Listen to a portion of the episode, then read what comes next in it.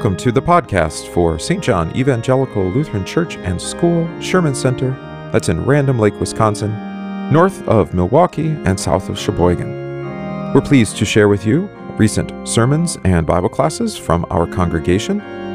We welcome you to join us for divine service Sundays at 9:30 a.m. and Wednesdays at 7 p.m. We have Bible classes currently offered at 8:15 a.m. on Sunday. Join us to receive the Lord's Word and His gifts.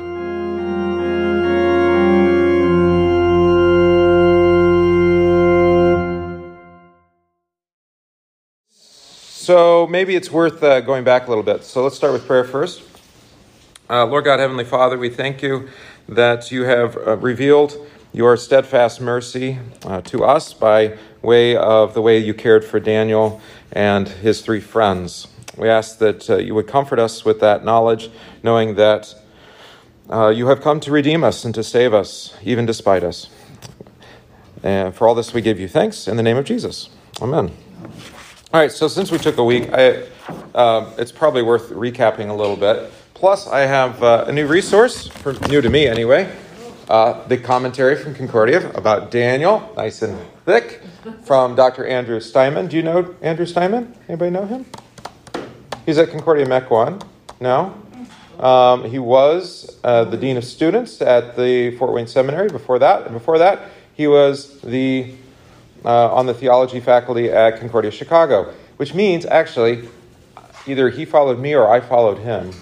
I, I think he was ahead of me because I was at Concordia Chicago when he was there as a professor. I was at the seminary when he was the dean of students, and now I'm here and he's down the street. So, uh, regardless, uh, actually, brilliant man. So, just to recap what we studied in verse chapter one, for those of you um, who weren't here, uh, or if you didn't have a chance to listen, I did put the recording on our podcast for the church site. Yeah, so you can go and listen back and listen to it. Um, I'm going to actually just read to you his summary of Daniel 1, and then that, that'll give us some context to look at chapter 2.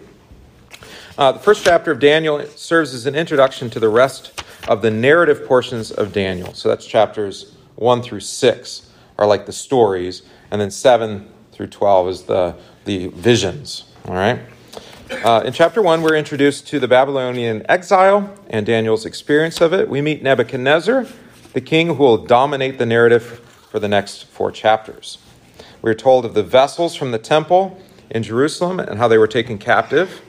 Uh, that will come back in Daniel chapter 5. We are introduced to Daniel's companions, Azariah, Hananiah, and Mishael.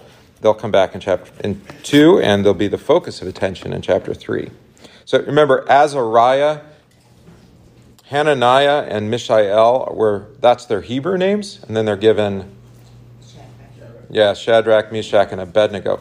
Um, their Hebrew names, just to recap this, uh, Azariah, Yah at the end is short for Yahweh, no?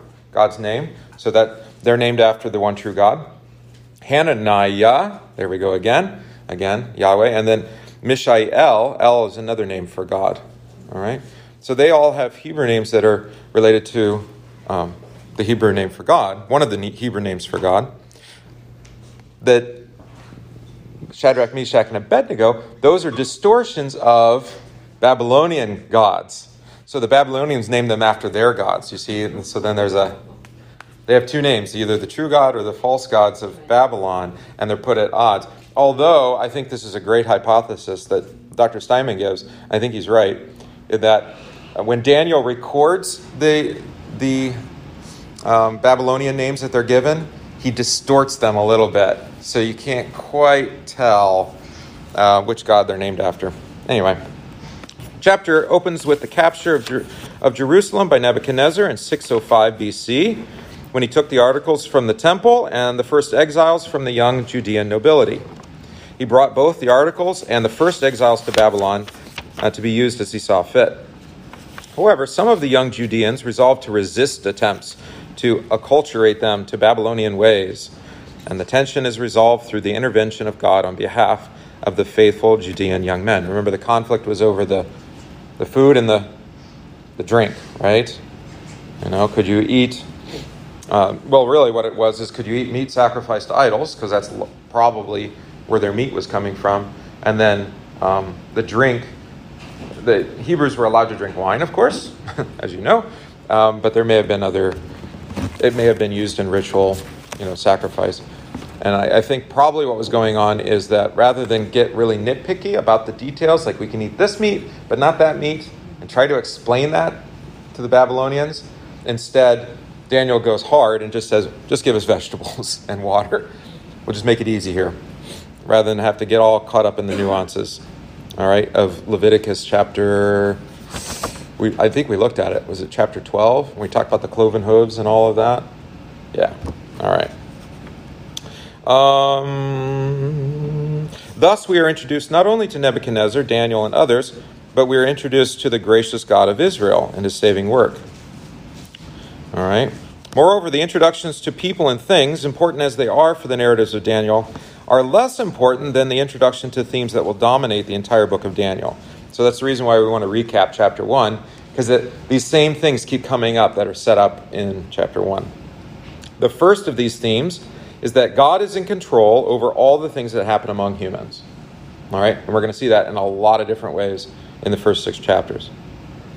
This is signaled throughout the chapter and reemphasized in every subsequent chapter. And it's clearly the focus of Daniel's visions in chapters 7 through 12. So God is control of all things that happen among humans. I think we actually argued a little bit about that. Does that sound right? Or maybe it was in another context where there was an argument, yeah, at St. John maybe, um, where is God really control of, like, say, presidential elections? And there was a little, argu- I remember having an argument, a couple, in some context, I guess maybe it wasn't here, but how could God allow a certain man to be elected president, for example? Well, the story of Daniel is that he actually brought Nebuchadnezzar to power, this pagan king, you know, who doesn't believe in God. Hmm. Maybe something to learn there.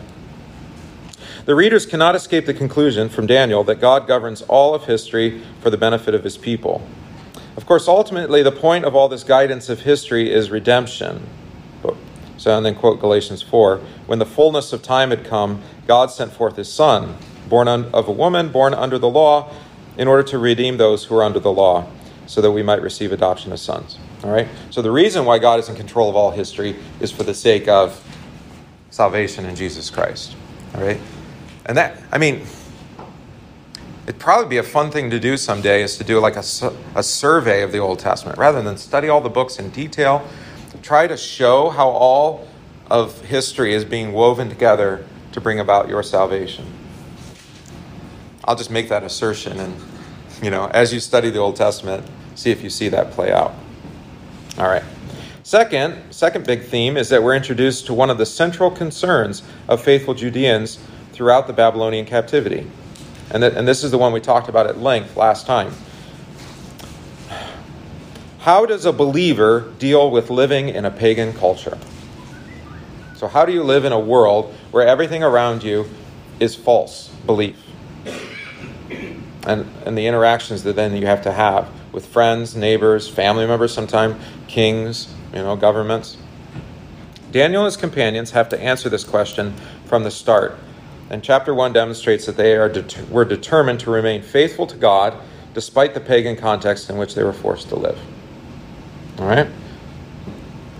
Um, so I think we talked about like the church's relationship to the culture around us. Did we talk about that?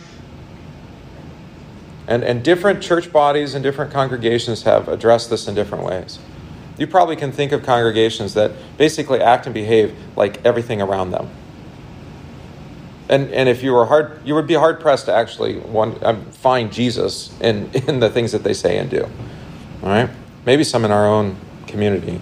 I don't. I can't think of an example right off the top of my head that doesn't at least give some nod to the fact that they're they have faith in Christ, right? But then they assimilate everything around them, thinking it's all neutral. Is it really? That's a question, and we'll we'll keep teasing that out as we study Daniel. The third theme, which is related to the second one, is the question about how the believer deal, deals with authorities in the context of a pagan culture. So, what do you do when your government either prohibits um, or promotes false worship, prohibits true worship or promotes false worship? right? And that's especially true today in chapter 2 with the, with the statue, right? Or the vision of the statue, I should say. The other statue, that comes later. Before the captivity, the people of Israel could assume that the covenant that Yahweh made with his people was at least officially tolerated by Israelite authorities. All right? So you, you were able to live free to practice your faith, right? In, in, in the promise uh, given to Abraham, Isaac, and Jacob. What happens when that changes? When your government no longer allows you to believe what you believe?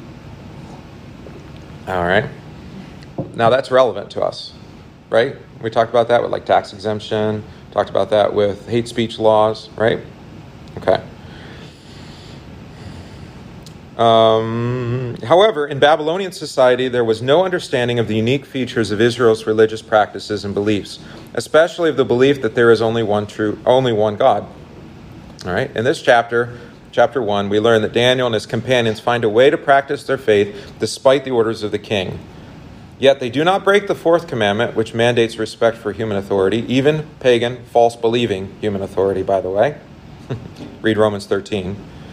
But they work through the various levels of authority in Babylon, enabling them to keep both the first commandment, you shall have no other gods, and the fourth commandment, to honor your father and your mother, and, as Luther reminds us, other authorities.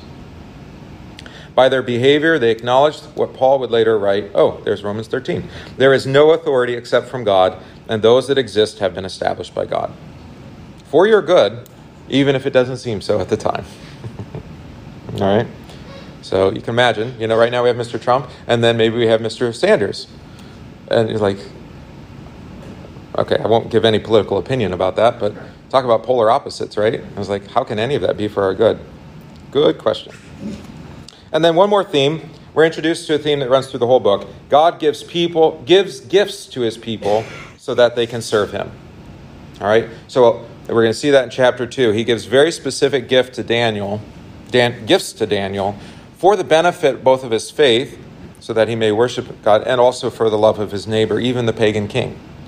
All right? So God blesses Daniel with gifts um, to, to serve.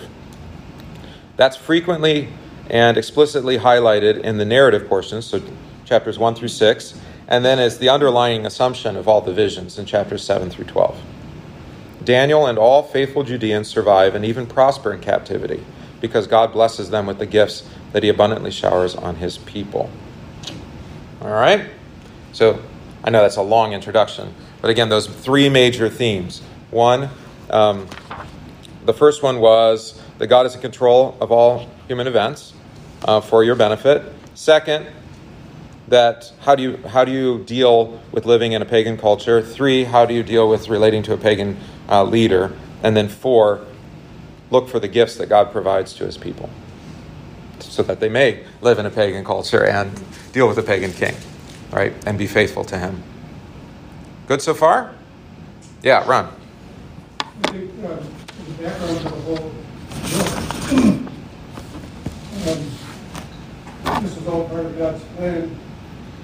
He was actually punishing the children of Israel because of their idolatry, disobedience, and unbelief. Yeah. And it just goes to show that there's a bigger picture than just the story that we read. Yeah. Yeah, absolutely. And, and when you talk about Daniel being taken to a foreign country, same thing happened with Joseph in the Old Testament. Right? There's many parallels to Joseph.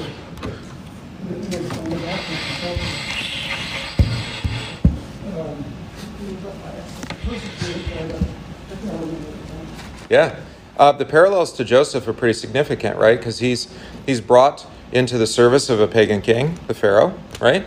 Um, he's given a great authority under Pharaoh, and he's all, and that comes through the interpretation of Pharaoh's dreams. Yeah. So there, there's a lot of parallels in the way that um, God delivers Israel through Joseph. What God, what you meant for evil, God meant for good. That's Joseph, Joseph's repeated um, absolution, forgiveness that he gives to his brothers. You know, good news to them. They thought they had committed great evil that God couldn't possibly forgive. And over and over, he tries to show them. They don't even believe it, even up to Joseph's death. They, ref- they, they're really struggling with this idea that their hatred and murder of him actually God used for their own blessing. Right, to preserve a great nation. Um, and you see the same thing with Daniel. Although Daniel doesn't seem to have, well, there's no brothers involved, well, there's the friends, but they, Daniel seems utterly confident through the whole thing, through the whole book. You'll see this. He doesn't really seem to despair of being in exile. But if you compare the way that Daniel talks in, in his narrative, which I think he wrote after his um, court service ended, all right, so which that's under the, Cyrus, so that's towards the end. Um, Cyrus, the king of Persia, because Persia conquers Babylon. Um, that Daniel serves in the court probably for 70 years. If you do the math and the dates and the people he refers to, probably from about age 14 to age 86. And then he retires. So, retires at a ripe young age. Um, by this point, no, people aren't living that long, not like they were in, in ancient times. Um, so he retires and then he writes his story, and I think he writes it as a book of comfort um, to those, or, or not just comfort, but encouragement to those who are coming back from exile to see, look, God, God had, had us in his hand the whole time. There was no problem. Um, that's in contrast to those who were prophesying at the time of Daniel. Think like Jeremiah, think Ezekiel, who's in, in exile. And Ezekiel does not sound that optimistic. I mean, he does, he does, his hope is like entirely in the resurrection of the body. That's, you know, the life everlasting. It's not so much in God delivering his people then. So there is a way when people are suffering, you have to be careful about this. I do too. I'm, I'm not always guarded on this regard. Is that when somebody's in the midst of suffering, like you lost your mom not that long ago, the, the absolute worst thing you can say to somebody in that moment, not the absolute worst, but one of the worst things is you'll get over it. It'll get better. It's like, well, maybe, but actually, no, you're grieving. And that grief actually is given to you by God. Um, you know that pain and that loss is real it's not it's not something that you get over maybe it's something that the lord comforts you through and, and so you know this is the problem of somebody who's maybe lost a parent and then it's been they've had the, they've had five or ten years and to hear god's word of forgiveness and comfort and promise over and over and over and that their understanding or at least their trust in god has changed has, has changed a little bit over that time. At least the way they understand the events. But in the midst of it to say you'll get over it is is to say your grieving is wrong or it's not you know it's not necessary. And that that is not the story of the bible. Is that in the midst of suffering that suffering is real. And i'm not saying you embrace it but you you recognize it's true it's not false and like ron said god actually made his people suffer uh, for their sake for their benefit so that they would recognize their error their sin right, and come to repentance. You could almost say suffering is a gift from God. I would say it is. That also sounds terrible, though, right? When you are suffering. Yeah. Oh, this is a gift. It'll be a blessing to you. And you're like, yeah, don't, just don't, don't talk that way. Um, actually, learn the way the psalmist prays about grief and suffering. That, that would be um, like the, the Psalms of Lament. Psalm 6 would be a great place to start, right? And the way that, that David laments or the way he laments at the death of his son, um, is that you don't ignore the reality of that. It doesn't mean that you can't have confidence in the promise, right? But that suffering is real and that loss is real. And that um, it has like a purging effect, I suppose, but it, it also has a way of, it does strengthen faith, but even that isn't necessarily an encouraging word. Like you'll, this, not only will it get better, but you'll also be stronger. Like, really? you know? So, yeah, th- this is a, well, now we're talking about funerals, but um, you have to be careful about platitude, moral platitudes, you know? It, we, we like them to see, we think that they make things better, but they actually make things worse. Even the way that we refer to death as something other than death. So we'll call it like passing away or departing or going on a road trip or something. I don't know what people say other than rather than embracing the fact that no, there's been a death and, and death is real, um, and actually, it's under God's command. So that means God brought about that death, right? Which means we actually have to deal with it rather than kind of skirt around it and act like it didn't actually happen, um, but to really refer to it directly. Anyway, Daniel doesn't seem to do that, um, even though he's much more optimistic about about his life in. Um, exile than I think the prophets were. Or even even if you read the same accounts in Kings, Second Kings, or is it Second Kings? Yeah, and Chronicles, Second Chronicles. So, which we're not doing. All right, let's look at chapter two. That's enough on chapter one. Add to that, Oh, Ron's got more. There's always more. James one verse two and three. Okay. You brethren, count it all joy when you fall into various trials, knowing that the testing of your faith produces patience. No. And that's a great thing to say to somebody who's not currently experiencing trials, right? That when, when it happens, and it will, um, God will, will be there through that. He will be equipping you with gifts, you know, with friends, with, with His Word, you know, um, with the sacraments too, for that matter, to, to actually have a, prop, have a good response to, to suffering. In the midst of suffering, I don't know if I'd read James 1, you know, because it's like, oh, this is going to get better. Well, yes, but let's lament now. Uh, it's the way that uh, Ecclesiastes says it, right? Or how did what was the the Byrds sang the song? It was written by Bob Dylan, right? Turn, turn, turn. You know that one? What was it? In every seat for every season there is yeah season. yeah. So there's a season of grief. There's think about the way they. Oh, sorry, you got me going. Think about the way they they grieve in the Old Testament or in the New Testament even. Jesus comes up to the widow at Nain, and what what are they doing? They're bringing the son out from town, and who's surrounding her? The whole town. Yeah, the whole town. And they would grieve for, for weeks. You're like, serious? Like, like a widow, or in this case, a mother, she would, she would wear her grieving clothes. She wouldn't like go change after the funeral. She'd wear those for weeks, right? And, and really to properly grieve, and rather than just kind of, like I said, just try to ignore it or get over it uh, or move on, um, to, to kind of sit in it for a bit. That's true because we've been so busy Hmm. organizing this, organizing that. Go to see the lawyer. Go here. Go Oh, there. yeah. Every day something's going on, and it's like, could I just have some quiet time? Yeah. You know? Yeah. What's nice, you have a chapel right over here. So. Yes. and there's no phone in there, so leave your cell phone at This home. morning I thought I would never get here because the phone kept ringing. Yeah.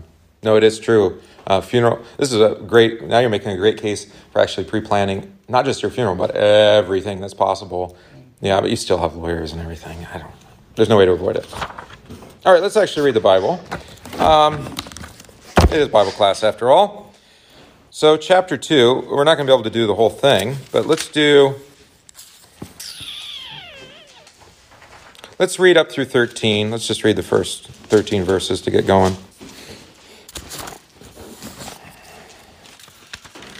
Now, in the second year of Nebuchadnezzar's reign, Nebuchadnezzar had dreams. His spirit was so troubled that his sleep left him. Then the king gave a command to all the magicians, the astrologers, the sorcerers, and the Chaldeans to tell the king his dreams. So they came and stood before the king. And the king said to them, I have had a dream, and my spirit is anxious to know the dream. Then the Chaldeans spoke to the king in Aramaic. O king, live forever. Tell your servants the dream, and we will give you the interpretation. The king answered and said to the Chaldeans, My decision is firm. If you, do not, if you do not make known the dream to me and its interpretation, you shall be cut in pieces, and your house shall be made an ash heap. Hmm. However, if you tell the dream and its interpretation, you shall receive from me gifts, rewards, and great honor. Therefore, tell me the dream and its interpretation. They answered again and said, Let the king tell his servants the dream, and we will give its interpretation. The king answered and said, I know for certain that you would gain time, because you see my decision is firm. If you do not make known the dream to me, there is only one decree for you, for you have agreed to speak lying and corrupt words before me till the time has changed. Therefore, tell me the dream, and I shall know that you can give me its interpretation. The Chaldeans answered the king and said, There is not a man on earth who can tell the king's matters. Therefore, no king, lord, or ruler has ever asked such things of any magician, astrologer, or Chaldean. It is a difficult thing that the king requests, and there is no other who can tell it to the king except the gods, whose dwelling is not with flesh. Hmm. For this reason, the king was angry and very furious, and gave the command to destroy all the wise men of Babylon. So the decree went out, and they began killing the wise men. And they sought Daniel and his companions to kill them. Ooh. Yeah, so things get a little bit more intense here, huh? Yeah, Nebuchadnezzar is a he's a live wire. Isn't that what they say? Yeah. He's a bomb waiting to go off. Um, by the way, 605 BC, that's about when this is. I think the timeline works out pretty well. Um, he's just gotten back, basically, like within the last six months, from basically going all the way from Babylon through north down into Judea into Egypt and then bringing the exiles back. So, I mean, talk about a, a, a military campaign and just they just devastated. They went through, just conquered all of that um, in no time, and just over like a span of a year, conquered all of that region. So it's pretty impressive military campaign. But he does seem, it does seem to be, um, well, this is the thing that Daniel does. He he doesn't tell you everything. He just tells you what you need to know for the purpose of the story to keep going, right? So he's actually a little bit brief, he, he, but he likes to have that kind of energy in the narrative, it seems, when he's telling the story. Because he doesn't say what happened in the past that Nebuchadnezzar would be so, what, skeptical? It's worse than skeptical about these magicians, the sorcerers, especially the Chaldeans. The Chaldeans would be, um, the Chaldeans are a specific, it'd be kind of like the Pharisees and the Sadducees and then the scribes, right? So the Chaldeans would kind of be the equivalent, the, the scribes. Um, they were the ones who could read, read and study Akkadian. Did we talk about Akkadian as a language? Okay, um, so it, maybe it's worth reminding you about. We did talk about languages in the book of Daniel, that it starts in Hebrew and then it switches to Aramaic. This is where it switches. All right, so it started in Hebrew, it'll end in Hebrew, but it's Aramaic right here. There's a third language at play, which is called Akkadian. And Akkadian doesn't work um, with an alphabet like ours, you know. Um, instead, it has there's what's called cuneiforms. So it's like an image, and the image represents a syllable. Okay, and so there's I don't remember how many. I, somebody who studied Akkadian can probably tell you, but there's there's probably hundreds of symbols, and then the combination of that symbols is how you make the words. Not like ABC, but rather like oh I don't know. Think of a word that we could that has three syllables. Parallel. Parallel. Yeah, so para maybe is one syllable. Uh, and maybe that's only really, maybe it's only two symbols. Para and then lel is something for like lines, right? And so you put it together. Chinese is this way too. Have you ever seen Chinese writing? So, like the Chinese word for Noah is three words put together. His name is boat, water, and I think earth is the other one. Yeah, so his name is actually the pictures of kind of his life. Right. Anyway, there's cuneiform Akkadian, and so the Chaldeans are the guys that st- that know the ancient Akkadian, because at this point that Aramaic is the language of Babylon, but but Akkadian is their like ancestral language. It would be like for us reading the meeting minutes in German, right? Or going to read our old German Bible or something, right? So there are some people around that can yet do that. Mm-hmm. Are there? German? Very few. Yeah, very few. Yeah. Um, so he's been burned by these guys at some point, and he's kind. Of, it doesn't sound like he's fed up. Yeah. Like enough is enough already. If I'm going to tell you your dream, you're going to interpret it, and if you don't, I'm not going to just cut off your head. What's he going to do to him? Him into pieces. Uh, uh, and their houses shall be burned to ash. and even burn down their houses too. Wow little intense, um, Nebuchadnezzar. Yeah. Yeah. Oh, by the way, even Nebuchadnezzar, remember I mentioned that Shadrach, Meshach, and Abednego are distorted names? Nebuchadnezzar isn't his real name either. Yeah, it's, it's, a, it's an, a Hebrew, actually, version, but he distorted it so you can't actually see. It was n- the last part, Nebuchadnezzar. I can't remember the gods that are involved in there. I'd have to look it up. I think, I think Dr. Steinmann does too. But his, his name has, like, one of their chief gods is in their name. Nebu is the guy's name. Anyway, so Daniel, when he writes this, he mixes up his name even. It's kind of like, your gods are false. I'll change your name just to prove it. Hmm. Yeah, so he's been burned. So the first um, question the king had a dream. Perhaps he had problems with the wise men pulling the wool over his eyes on previous occasions, which I think is there. So he told them to do something no king or had ever told a wise man to do. what was their reaction uh, from the wise men to such a request, and what does this tell us about their gods? So, they they actually the dialogue it seems a little repetitive, right? They asked three times, or the king asked them three times. second time, and a third time, right? And it keeps getting more intense. And finally, in verse 11, there is no man, right? No man who can tell the king his dream except the gods, whose dwelling is not with any flesh. Yeah. Yeah, this is a problem with dream interpretation, by the way. Sometimes the kids ask me to interpret their dreams. I'm seriously in school at school, yeah, yeah, and I'm like, sorry, not a gift I have. God hasn't given me that gift. Um, speaking of gifts, there's a. I, I was studying this earlier this week. There, there are many things that Christians are promised um, that I think we long for and we hope for um, in terms of our, our character and our and our person, right? And St. Paul actually tells us what what gifts the Spirit works in us. You remember the list from Galatians five? The fruits of the Spirit. Yeah, do you remember this? Fruits and gifts, it's two different things, Ron. Is it? I'm actually arguing it's not. Don't you? You might not. Pastor Cipher and I was kind of confused on that. I'm like, I studied that. Right. Well, I'm going to talk about specific gifts, and we'll say that we're going to talk about the fruits in particular. So, peace, patience, kindness, gentleness, self control. What else? Sorry, I'm trying to do this from memory. Yeah, I know. You didn't memorize the Bible? I know we laugh, we laugh about that, but actually, like St. Paul had the Old Testament memorized. That was an expectation for a Pharisee. What's that? Meekness, Meekness? Yeah, like humility? I think that's the word, right? Is it Galatians 5? No, it's not Galatians 5. Where is it? Ephesians 5? See, there you go. I don't even know this citation. Put off the old self, put on the new self, spiritual gifts. Dun, dun, dun, dun, dun. Prophets and teachers. No, that's a different one. Huh. Hmm. Yes. Well, anyway, uh, let me ask you about some of those things that we that I actually remember, not the ones I can't remember. Oh, love is one of them, right? Yeah, those characteristics, those spiritual gifts, um, they're not natural to us, not anymore, right? So, peace, patience, kindness.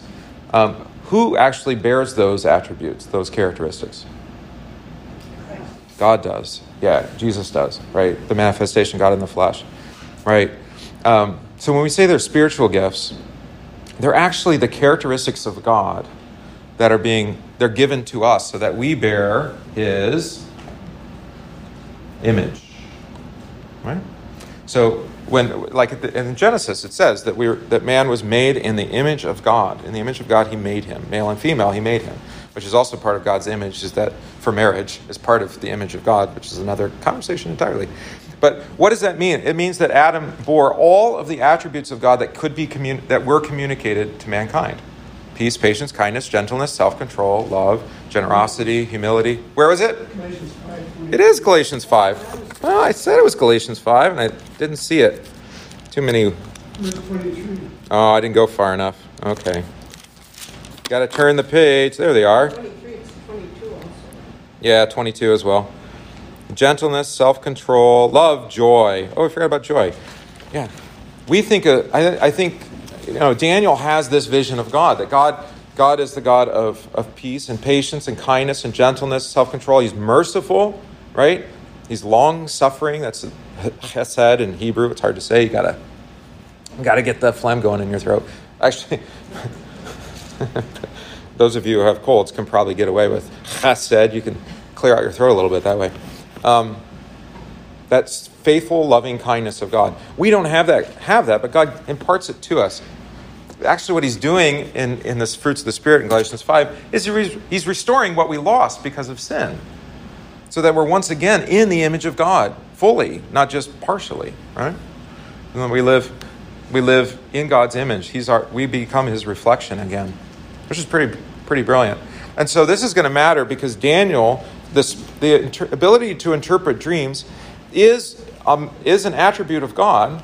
God's the one who gives the dreams. He gives that interpret- ability to interpret to Daniel. So it's something that only belongs to God, but then it's imparted to Daniel. Right? Now, are there things that are that belong to God that aren't imparted to us?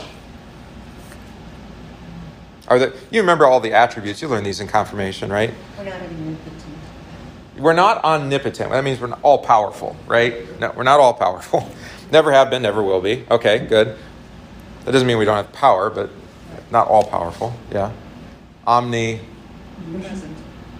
Omnipresent, omniscient. Okay, so omnipresent, we can't be many places at once, right? No. And omniscient, we can't know everything. But we can know Some things. think they do. Yeah, especially children. Yes. Let me tell you, Mom, uh, not a wise move. don't tell, don't presume to know. Um, but interestingly enough, we'll see this. Daniel receives knowledge, and he receives wisdom. These are characteristics of God. God is the wise one. He's the knowledge. He's the one who knows all things. But God imparts not not fully, but he imparts part of that ability to Daniel. Right? And and obviously in Jesus we see the full communication of God's attributes, so that actually Jesus, in his resurrection now, he is omnipresent, even in his body and blood, which is incredible to think about. Um, he is all powerful, right? He is, what is, all knowing. That was the other one, right? Yeah. He even knows how many hairs you have on your head and the numbers of your days, even before you've lived them. So figure, I know, I know. Even before you were born. Even before, gee, yeah, he died for you before you were born too, by the way. And he died. Well, what's really incredible? Who is it that? It's Colossians, I think, where Paul says that um, Christ was crucified before the foundation of the world. So it was already in the mind of God to die for your sins before he even made anything. Uh, try to get your head around that one. Right. But Daniel's not given that kind of knowledge, but he is given very, you know, specific knowledge, again, for his blessing and the blessing of the nation, the people. Why did I bring up gifts? Oh, yes, because we receive gifts too. So I wanted to make sure we emphasize that. So here, the interpretation of a dream, um, I think these wise guys got it right, the Chaldeans. Who alone can tell the king his dream except the gods, right? Those who are dwelling is not with any flesh. They got that part right, except they don't understand that God actually can impart, the one true God anyway, does impart his image upon his people. So that they are the psalmist actually calls the faithful gods. That doesn't mean that you're god the one true god but but you do bear god's image. And so in that regard you are different than even your friends and neighbors around you. Because god has imparted to you gifts that they don't have like try to make peace with somebody who doesn't believe in jesus Seriously, just try. You could forgive them if they'll receive that word, even. They probably won't. Um, so the things that we call peace are actually more like what? I can only think of the French word détente, right?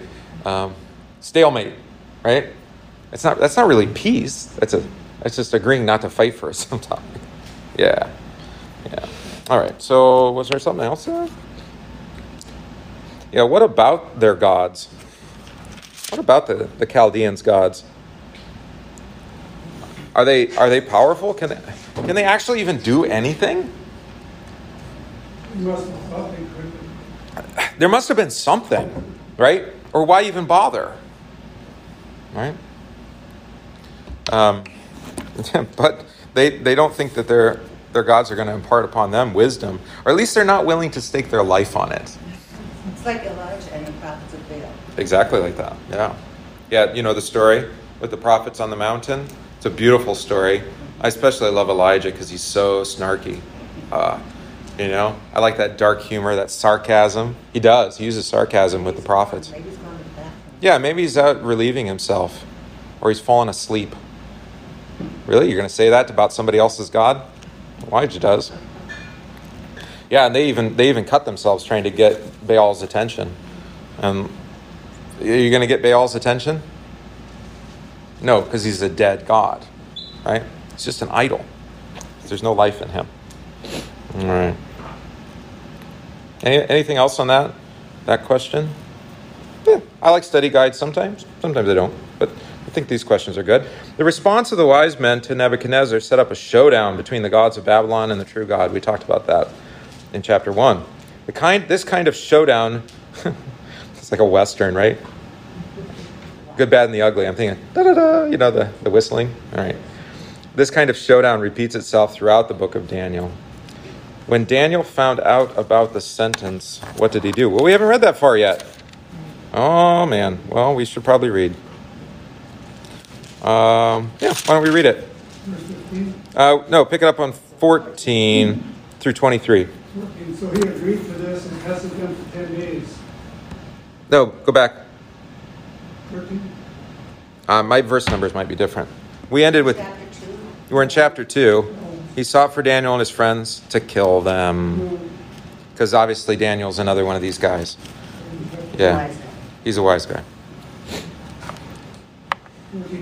Arioch. There you go. king's guard had gone out to put to death the wise men of Babylon. Daniel spoke to him with wisdom and tact. He asked the king's officer, why did the king issue such a harsh decree? Arioch then explained the matter to Daniel. This, Daniel went into the king and asked for time so that he might interpret the dream for him. Then Daniel returned to his house and explained the matter to his friends Hananiah, Mishael, and Azariah. Noticed Hebrew names. Yeah.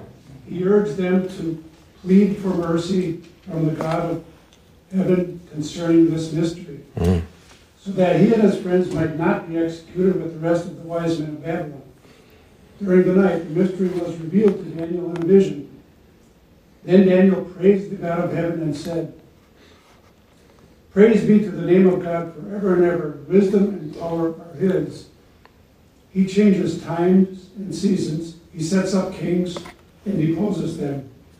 He gives wisdom to the wise and knowledge to the discerning. He reveals deep and hidden things. He knows what lies in darkness, and light dwells with him. I thank and praise you, O God of my fathers. You have given me wisdom and power. You have made me known. You have made known to me what we ask of you.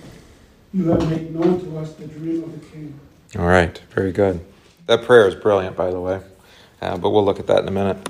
So the, the back to the question. Now that we've read it, what what did Daniel seek, or when he when he found out, or what did he what did he do when he found out his life was in danger? It's not a hard question, I don't think. Went up to the king.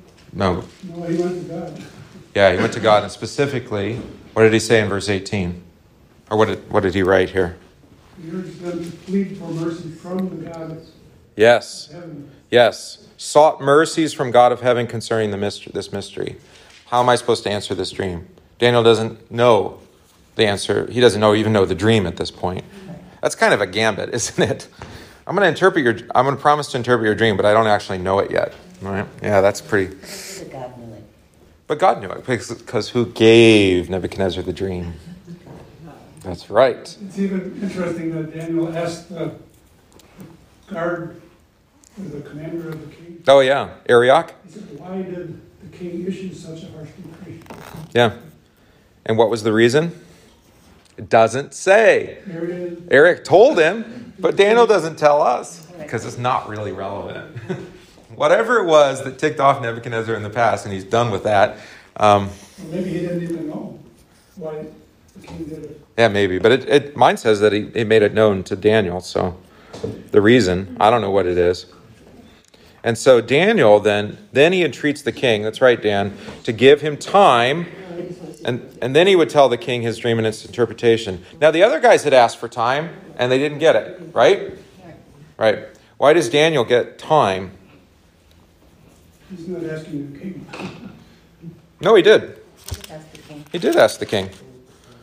He asked the king for The time. king's officer says, Yeah, Yeah, there you are. yeah. He asked for he asked for time, uh, and Dan, and then he was given time to do that. So there's something about Daniel's character, maybe. I mean, we, we have to hypothesize because it doesn't say. There, there's something about Daniel that even though he got lumped in with the magicians, the sorcerers, the Chaldeans, was there somebody else? Enchanters, right? He got lumped in with all of them. So they're, I'm trying to think of a, something equivalent. I mentioned Pharisees, scribes, and, and uh, Pharisees, Sadducees, and scribes, right? And we just, you could call them all the Jews, right? But that's, that's a little bit non-specific. It's, it's broad. So broadly speaking, um, Nebuchadnezzar is just like all those guys I'm just going to lump them all together. The enchanters, that's different than a magician. I, enchanters are the snake charmers, right? They're the ones that can, with words, do things. Magicians, some kind of secret arts, often with words as well. Casting a spell, by the way, we still do that, and we even do that at school. Yeah, it's called spelling. you learn how to say words. Yeah, I know, it's a joke. Um, what am I saying? uh, spelling. 16, it says, so Daniel went in and Yeah. asked the king to give him time. Yeah, exactly. It's right there. You know, first he asks Arioch, "What's the deal?" Arioch tells him, and then he goes and actually just goes directly to the king. Does not like hide or anything. He just goes right to the king and says, "I need time." He's very honest, and the king will receive Daniel's word. But I think it's because um, you know Daniel's been a reasonable guy, as we saw in chapter one. He's like, rather than get all nitpicky and detail oriented, he just says, "How about here's a compromise."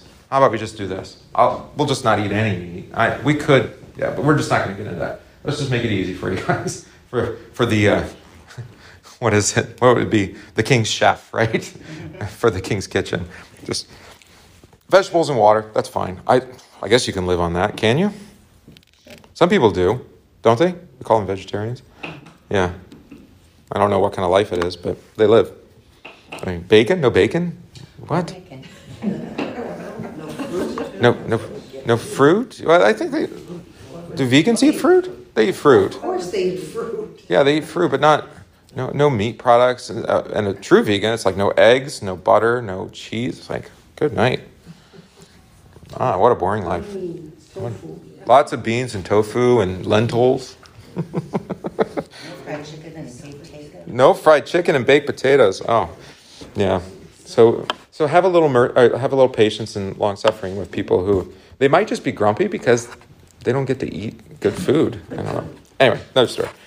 Uh, what were we talking about? The diet. So anyway, uh, Daniel somehow presented himself as a reasonable guy, and so the king's willing to work with him a little bit more than he was with these guys that he's really ticked off at. I think that's probably um, seems obvious. So seems the reasonable explanation. Uh, but notice he doesn't he doesn't go to his own reason or strength to try to handle this situation. He recognizes it's far beyond his capacity to do this thing, um, and he trusts in God to actually provide him with the means of escape, as Paul will say, you know, in referring to times of temptation, right? Because that this is a time of trial or of temptation. Daniel could easily, you know, forsake God and try to just hedge his bet and hope that he comes up with something really clever when Nebuchadnezzar tells the dream, right? But like I said, that's a gambit. I mean, what's gonna ha- what happens if you're wrong? Yeah, yeah. So he, he goes right to God. He sought mercies from God too. I think that's helpful concerning the mystery that they wouldn't die with the rest of the wise men in Babylon. Hmm. Question three: The idols of the nations had stolen God's honor, given it and given it to idols. All right. The idols of the nations had stolen God's honor and given it to idols. That's kind of circular, but there it is. Right. For centuries, they had been worshiping the gods of the nations. The Lord was angry with those idols. In fact, everything he did to Judah in the years surrounding its captivity was designed for one purpose, which Ron pointed out, namely to make Israel know that he, the Lord, was the true God. And they were false gods. Right? How does Daniel's prayer serve as a model prayer for the Israelites and for us? All right. So, um, how does he begin? Blesses God. Blesses God from in heaven, right? Yeah. With honor. What's that? With honor. With honor. Yeah, does it say that? Yeah, no, he's honoring God. Oh, he honors God. Yeah. Saying, May God's name be blessed from now on and forever. Is Right. like a doxology? It is kind of like a doxology, but I think it's more like the Lord's Prayer Hallowed be thy name. Right? And remember what Luther reminds us there with the Lord's Prayer? God's name is certainly holy in itself. but we pray in this petition that it may be kept holy among us also. Yeah. Yeah. So why start with that? Blessed be the name of the Lord. Or why start we start our worship with, you know, oh Lord, how, how we we usually start with an invocation with like a divine service. I'm thinking of like matins. We start with with the psalm, which goes. I'm not. I need to like almost have a hymnal and start singing. Or I can't remember. How does it begin? We usually start with a hymn too. No, with the matins, just the beginning of the service. The the versicles at the beginning. I know, I'm getting there. oh Lord, open my lips. Right? Notice this is this is really relevant now that I think about it, because this is what Daniel's at. He's he's saying, Who alone can open our lips? The Lord can, right? And my mouth will declare your praise. Where does where does the praise of God come from? Does it come from you? Yes, but not directly, right? First, you're given faith or trust, right? And then you praise, declare his praise, right? In response to his gifts, what you've received. Make haste, O God, to deliver me. Make haste to help me, O Lord. Those are God's promises that he's going to open your lips and deliver you, right? And then, so we start by praying that. And that's what we're actually asking for, even in a prayer office like Matins, that God would give us mouths of praise and he would deliver us from our sins. It's a pretty, pretty great way to start, even though it's not an invocation, right? All right. Um, but here, as Dan pointed out, may God's name be blessed from now on and forever. Second one says, wisdom and power are his. Right? And then the second last line says, you have given me wisdom and power. Exactly. That's what I was trying to point out to you before. So, so Daniel says at the beginning, the, at, the things that he needs are God's. They're attributes of God. They're, they're, they're, they're, they belong to him. Wisdom and understanding. And f- so, but first he says, you have them. He acknowledges that they are from God, and then he asks God to deliver them to him. Right? Yeah. And it, you can do this. I mean, a lot of times we talk about with prayer that your prayers can. They, the best way to pray, this is how I teach the children, the best way to pray is to pray for the things that God has promised you. Right? So, what has He promised you? And then pray for that. Right? I mean, you could pray for a pony. That's perfectly okay. but you have a word from God that says He's going to give you a pony. I learned here, I, when I was in suburban Indiana, that prayer made sense to because every kid wanted a pony and nobody had one. I do that here, and the kids are like, I already have a pony. Like, so I have to come up with something else. You know, the boys want sports cars, the girls want I don't know what. Yeah. Well, that brings up a question a little boy, no, Mm. statement a little boy made to me on Sunday, right after Sunday school, when we're scrambling to get upstairs, everything cleaned up, get upstairs. He goes, I pray a lot, but God never answers my prayers. Mm-hmm. Mm-hmm. And I was like, you can't say that. God loves to hear your prayers. Uh-uh, he never answers. Wow. Did you? That would be the next question. What have you prayed for? I didn't have time I know. do that because everybody's shh. Oh, that's beautiful. I mean, I know it's terrible. It's terrible. It's heart wrenching, but but it's also beautiful because that he's right at he's right at the conflict between faith and experience. And I didn't know what to say. You know, I was like, of course he hears your prayers. I know he does. Yeah. That's a lot like saying you're going to get over grief. Right. So it's like, we need to have a talk. Yeah, you do. But if God doesn't answer his prayers, it's not time to. God has answered his prayers. Yes, that that's not false. That's true. But in what way and in what and what yeah, time schedule, right? because in, in, in, in God's word, he has an infinite time scale. Which drives us batty because we want everything and we want it now. To quote, uh, was it Veruca Salt from? Well, exactly. Children. Yeah. Oh, especially children. From their parents or their teachers, yes or no. Well-? Can I have that? Fair enough. But, you know, waiting for God to answer his prayer, and I didn't get a chance to ask him what he was praying for. Yeah. You know, if you're praying for a BB gun and you Uh-huh. expect it to be at the door. Right. He's like a divine vending machine. Right. Mm-hmm. Yeah, just ask and you'll receive. But Jesus says that, right? Ask and you'll receive. Knock, seek and you will find. Knock and the door will be open to you. But notice what he also says: whatever you ask in my name, in my name, right? Which means that the things that you're to ask for in prayer, if you if you expect an answer, are the things he's promised to give, right? And um, so I think that's really helpful, kind of a, as a diagnostic, is to say, well, what have you prayed for? Have you thought about praying for this instead? Or even as simple as simple as thy will be done, which, because I think the presumption, probably with the child, I, if I had to guess, probably the presumption is, is that they get to tell God what they want. rather than God gets to reveal to them what is good for them.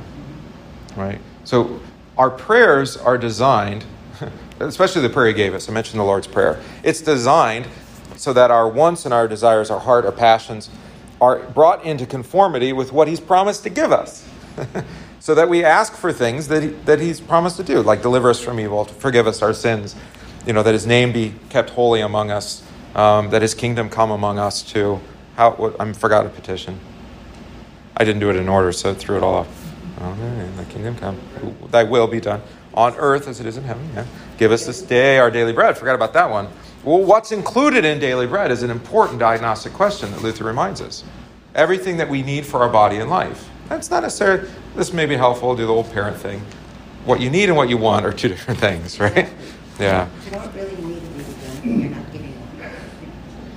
Yeah, and that might be a harsh word to say, um, but it's true, right? Or if it's true, right? Sometimes, yeah. I mean, I do this with my children. It pro- probably terror- terrorize them now, but like if they keep asking for something, they absolutely don't get it, right? And we delay, we delay, we delay because of their persistence. We delay. It's like You've done it. God's not like that, though. I mean, that's that's important again, important point to make. He actually doesn't.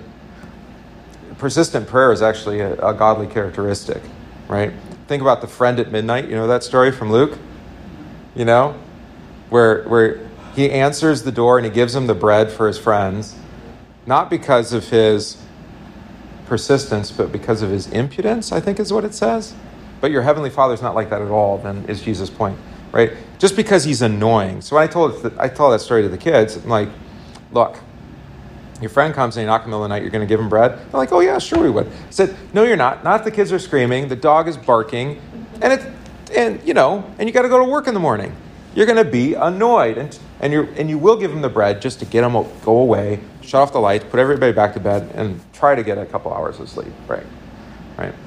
Where, but Jesus says that's the lesser example. The greater example, you know, this is in the context of the scorpion and the egg and that part too.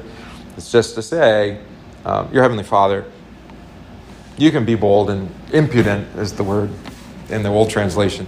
You can you can be persistent and actually kind of terrible children, and he's and he's going to suffer that in a way that we we can't. we get we just like enough's enough already. Shut up. Yeah, Ron. I was just thinking in, in response to Dale was asking, after you ask, what did you ask for, I think Yeah. the next question is why did you ask? Yeah, that's good too. Yeah, motive. To, to find out where they're. Yeah, what's in their heart? You know. Sometimes can you just be quiet and wait? Do you? Because it's either yes, no, or wait, maybe. Right, and maybe there's a good example would come from um, Moses. Did I tell you this story? It's a really incredible scene. So in the Exodus, they're, they're, they're, they're already out of Egypt, they're on their way to the Red Sea, but Pharaoh's hot on their heels, right? I mentioned this in a sermon, probably when, week ago Wednesday. I don't remember.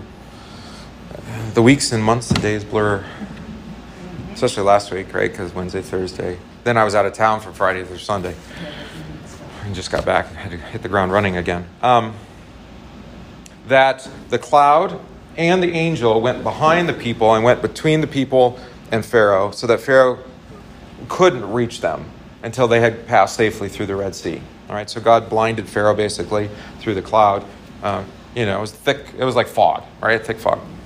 And the angels barring their, uh, keeping them from, from uh, approaching Israel. But what Moses said is really incredible, I think. He says, basically, um, to quote the psalm, be still and know that I am God. He actually tells them, just stop talking. to, to your point, just stop talking, do what he says. He's delivering you. And actually, you don't have to do anything apart from just keep going, right? I mean, It's pretty incredible. Don't say anything? No.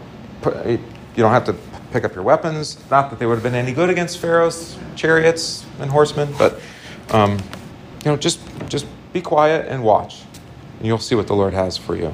And I think that that's also can be a helpful direction, especially when people are terrorized by indecision or um, by that seeming not having prayer answered.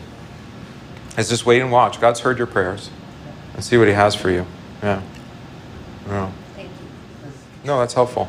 That's helpful. I mean, it's in the context of this prayer because because Daniel could have been like that, you know, but he doesn't. And he also, but I really wanted to point this out. What Ron pointed out is that he bases his prayer on God's God's own character and His own possession, right?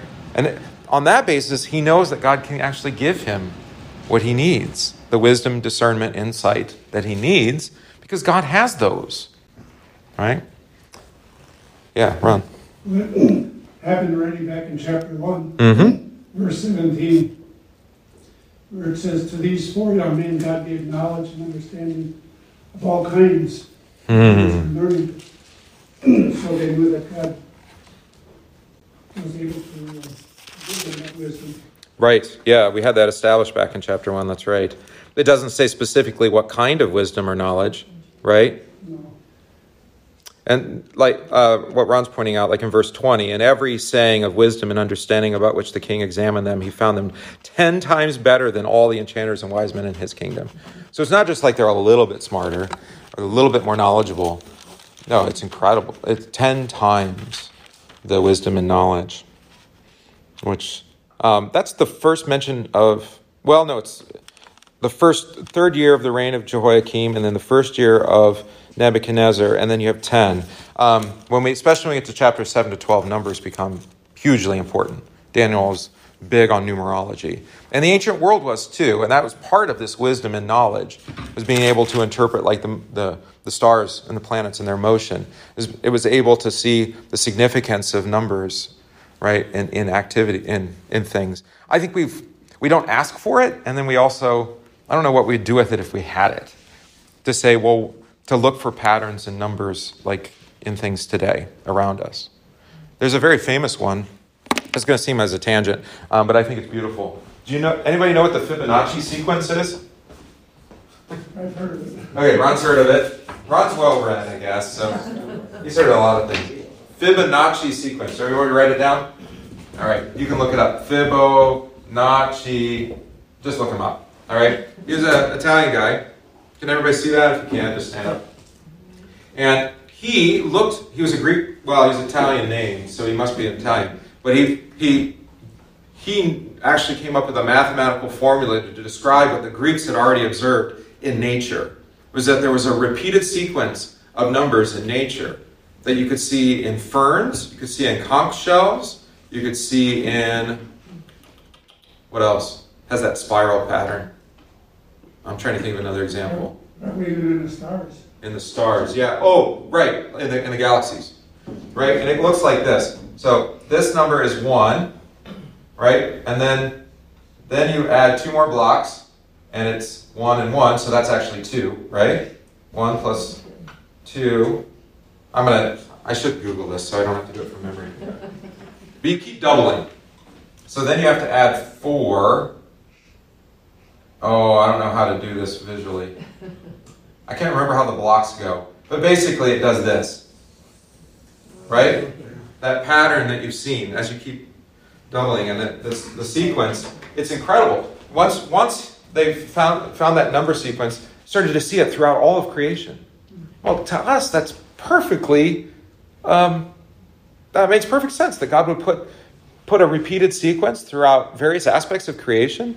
I mean, what a great confession of at least some kind of deity actually being commonly involved in the creation of very dis, you know very different parts of creation a fern and a conch shell right yeah I think it goes even down to your cellular level. mm.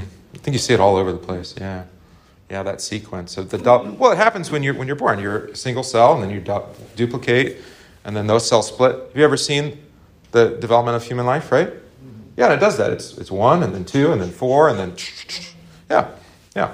So I, it probably follows that sequence. I don't know if it does. Probably something close.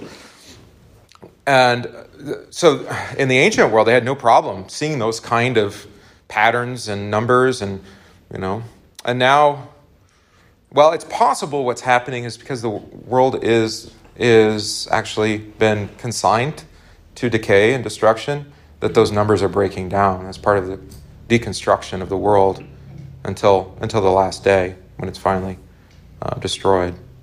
So maybe that's the effect of sin, is it breaks down some of these repeated patterns. So yeah, look that up. You can Google it, and you'll find if you if you do you like YouTube, you'll find all sorts of weird things because there's like a famous rock band that I happen to like that um, wrote a whole song based on the sequence, and they so the the beat goes one beat, two beat, three beat, five beat, seven beat, thirteen beats, and they keep cycling through these numbers, and it's it's a and so then there's lots of people who try to actually cover it because it's a really hard song to play. Yeah, because of the way that sequence goes. Um, anyway, what were we pointing about? Yeah, knowledge and wisdom. So this isn't like the ancient. This isn't like any of the other guys who just, you know, they can observe patterns like this. This is actual true wisdom or insight to see with not just into things that can be observed by eyes and reason and sense, like the Fibonacci sequence, but actually to see inside the mysteries of this world and to understand, like the meaning of life, for example, is like common question, right? What is the meaning of life? And we know Actually, God has revealed to us the meaning of our life. And what is it? Ultimately, for everybody, to be saved and come to the knowledge of the truth. That's it. To be, rejoined, be to join to God forever in eternity. That's, that's the purpose for your life. That's what, everything is working out for that purpose. As far as the actual day to day, of what it looks like, it's, it's obviously unique and different for each one of us. What skills and talents and what neighbors God puts in our, in our path and how he works out that salvation in our life, it's, it does vary from individual to individual. But the goal and purpose is the same. It's common that we'd all be joined to Jesus forever in eternity. All right? So we can actually see that. That's a wisdom that's been given to us um, that's not available elsewhere. Or at least if it is, it's kind of distorted, right? No, you know, we all die and we go to a better place. Whatever that is. That was a kind of a sarcastic joke. Um, what else was in there? He changes times and seasons, right? We talked about that. Here's that great confession from Daniel. He appoints kings and removes them. Not just godly ones or false gods, you know, um, pagan ones, all of them. All right? Why Luther reminds us why why do we have earthly authorities? To it's right in the table of duties, right? Why do you obey the Caesar or the king? Or in our case, the governing authority, president, local legislator. Why? Keep everything in order. God has put them in place to punish evil, right? And encourage order. That's right. That's right.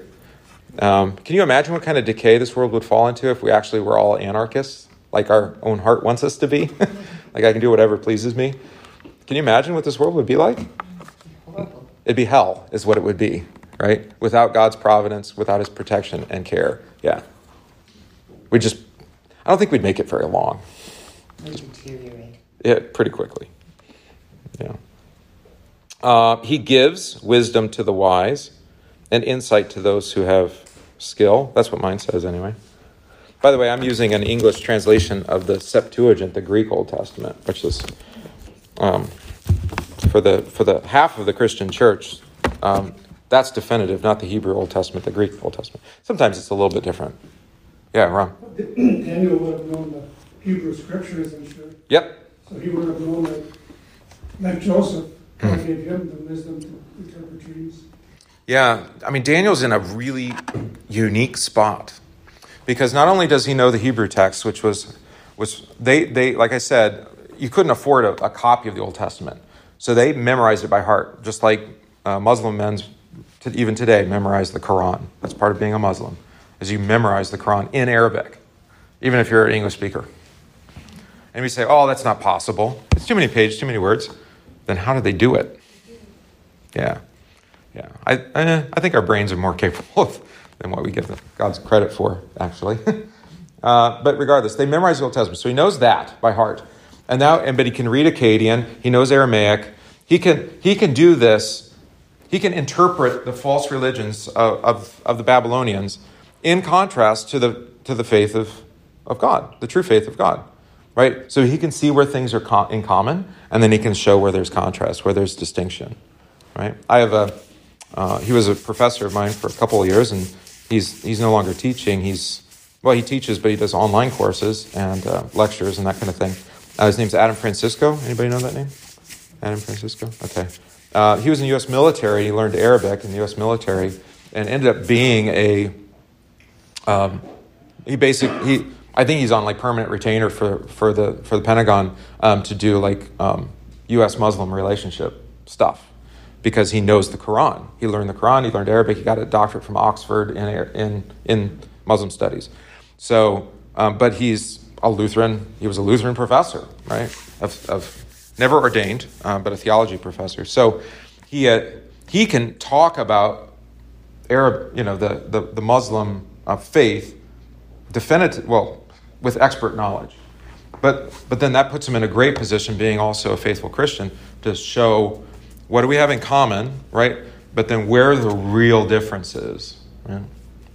And that ends up making him a much more charitable um, person to talk to a Muslim, you know, because he actually understands what they believe, or he at least knows the words. Uh, maybe they can help him understand.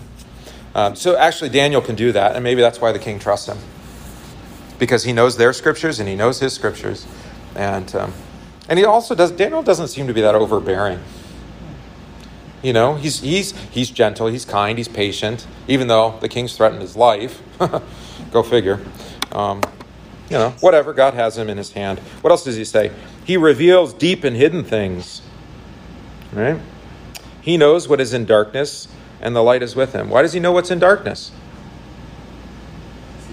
Yes. Well, and he knows all things, right? That characteristic too.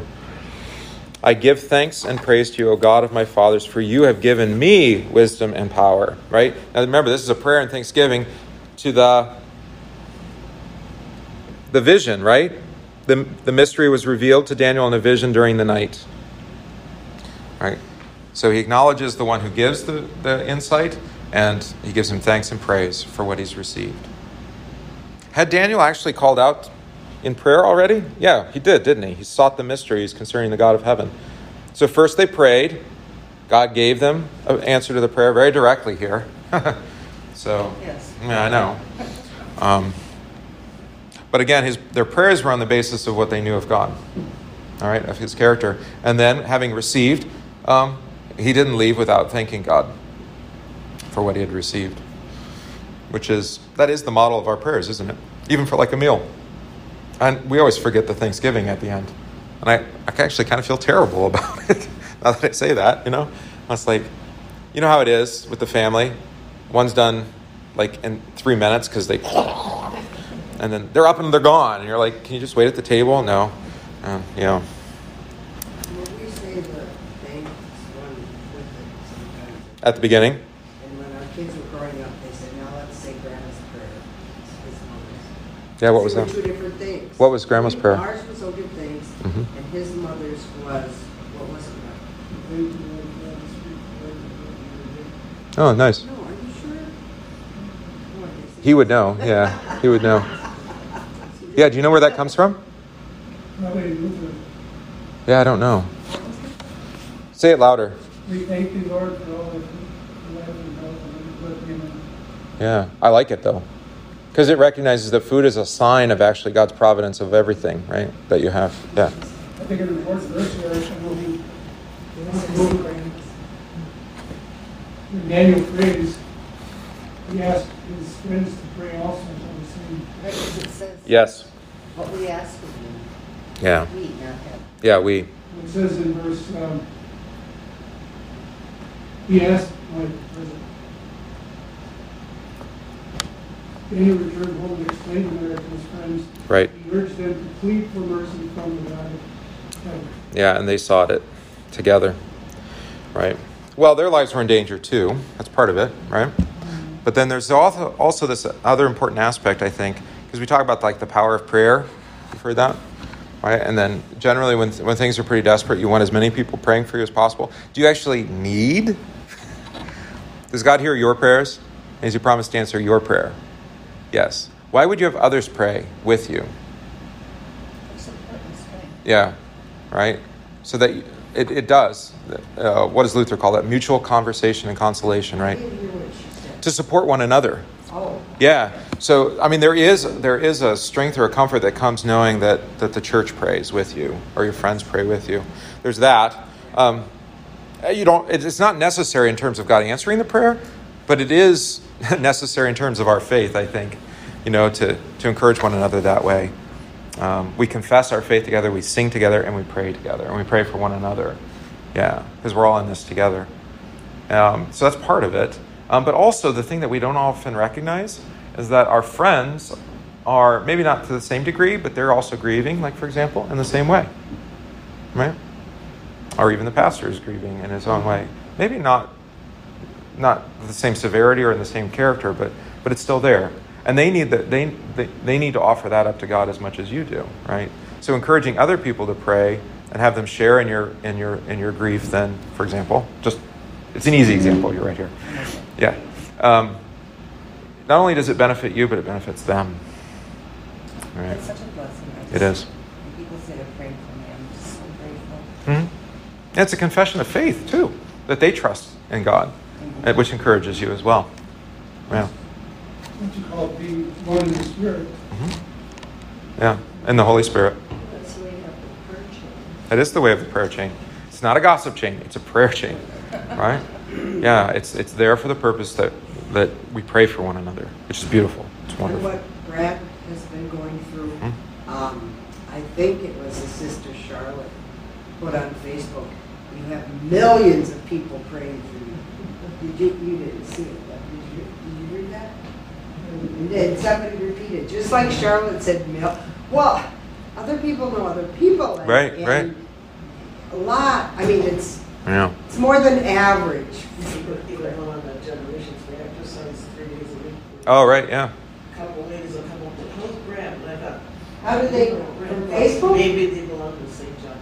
but he's Oh, yeah, there too. Or somehow they were linked to the website. What's the website name? Where they where you put your Carry Bridge. CaringBridge, yeah. Oh, yeah, yeah, that should be too. Right. And you had done a fundraiser at some point? Had you? After the first Uh-huh. pancreas transplant, kidney back, uh, twenty-two years ago. Right? That ain't worked out Lutheran High right then, and they did a fundraiser there. Yeah, so think about all the network that was built there. Right? And that's and like I said, the, do you need you have one intercessor before the Father, Jesus Christ the righteous one, right?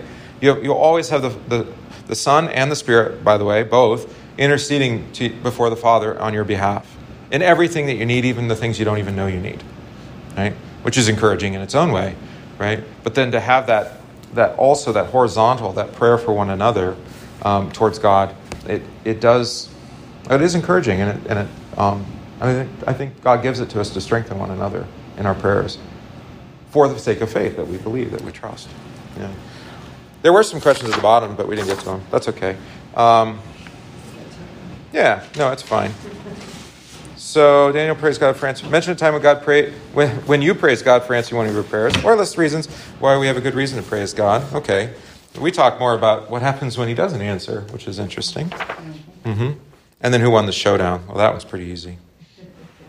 Yeah, um, but we'll look at the actual uh, the actual dream and its interpretation. By the way, just before we do that for next week, notice that God reveals the dream and its interpretation to Daniel here. Yeah, the mystery was revealed to Daniel in the vision during the night. Nebuchadnezzar hasn't told him even his dream yet. And God has already revealed to him both the dream and its interpretation. So, so we'll see that next time. I don't know how much we'll get done in chapter 2. Um, probably at least through, oh, maybe we can do the whole thing. There's so much backstory in that one. Yeah? It's not a race. Like, It isn't a race, no. But I did say when we started that um, rather than be like we're doing on Sundays with Gospel of John, where we we've been um, like 12 months in and we're in chapter, we're going to be in chapter 11 yet, yeah, this week. So we're taking our time, which is fine. It's beautiful, um, but there's a there's a case for actually not doing everything every time, and you know just kind of opening up a little bit. So let's close with uh, prayer and blessing. Heavenly Father, you have revealed to us um, your saving grace for us in your Son, Jesus Christ, in whom there is all wisdom and understanding, especially of our salvation. We ask that you would cast from us the darkness of our hearts um, by the light of your saving grace in Jesus, and that in all things that we receive, uh, both sickness and health, uh, sorrow and joy, we know that all things are working um, for our good as those who love you and are called according to your purpose. Uh, we thank and praise you for all these many blessings in the name of your Son, Jesus. Amen. Amen.